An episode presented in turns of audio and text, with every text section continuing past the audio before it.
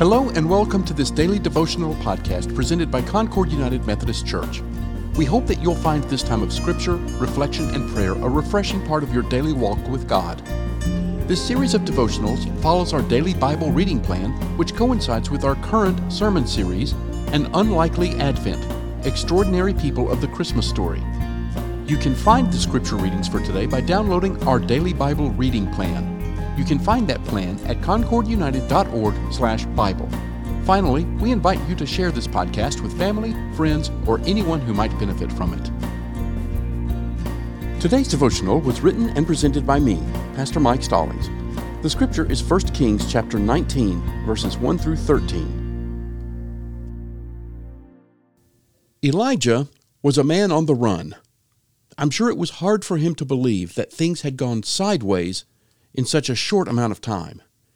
He had recently been involved with what was most likely the highlight of his career as a prophet. It's important to do a quick recap of that story in order to fully understand today's scripture passage. The king of Israel at the time was Ahab. Now, just because a man is king doesn't mean that he's completely in charge. In Ahab's case, he seemed to be a man of weak resolve who let his queen, Jezebel, really run the country. She was a huge proponent of Baal worship. Baal was a weather and storm god who was closely associated with Ashtoreth, the goddess of fertility. Israel being an agricultural country, you can see how the desired combination of rain and a fruitful crop might tempt people to chase after Baal worship.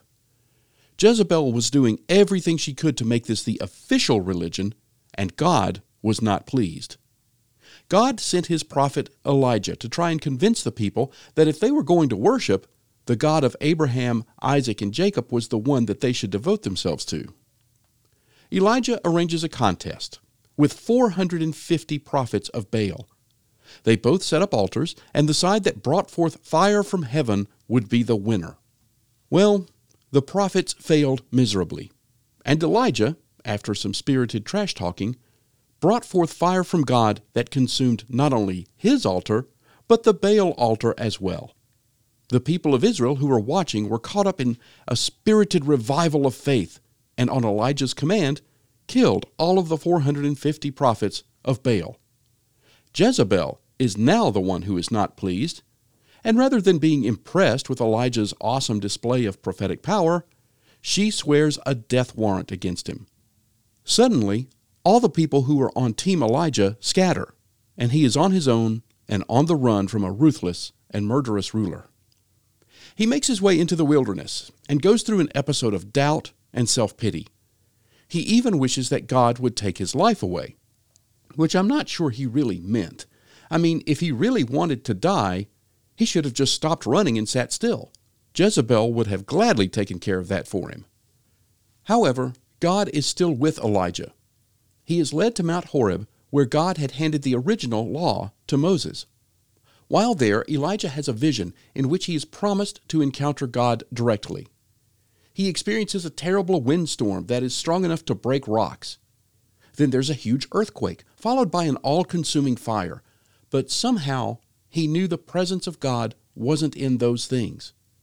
Finally, he experiences, in one of Scripture's strongest oxymoronic phrases, the sound of sheer silence, and he realizes that God is in that silence. That's a powerful statement about God. God doesn't need the light show to express his presence and power. God is powerful enough to take away every display of power and still be heard in the silence. I stated in my last devotional that power cannot stand competition, and Jezebel is a perfect example. Power will do anything and everything to eliminate any threat to its existence, even if it must grind people and countries under its wheels to do so. Jezebel came at Elijah with thunderous noise, an anger that would shake the earth, and the fire of revenge. Yet ultimately, all that noise and bombast was powerless against the silent power of the Almighty God. This week we are focused on the uncomfortable story of King Herod being so threatened by the possibility of a child taking his throne that he had all children in Bethlehem killed. Once more, we have an example of the murderous response when power is threatened. However, God is not in the least bit threatened. Again, in silence, the power of God is revealed. In the silence of sleep, in dreams that no one other than the dreamer can see or hear, God speaks. God speaks to Magi to avoid Herod's wrath. And God speaks to a simple carpenter to take his family to Egypt before Herod can unleash his horror. We live in a world of noise. There are loud voices all around us that can tempt us and, yes, even threaten us. There are those who are in power and who would love to be in power that will try to overpower the voice of God. But their noise is useless, because on a quiet night, in a quiet stall for animals, in a small and quiet village, the ultimate expression of God's power was brought to earth. And no power, regardless of size, can ever threaten or obtain victory over it. The power of God's perfect word became flesh and dwelt among us. Let us pray. Gracious God, in the midst of those who would mock, threaten, or even kill us to obtain or maintain power, remind us of your hope, your light, your grace, and your saving power. Amen.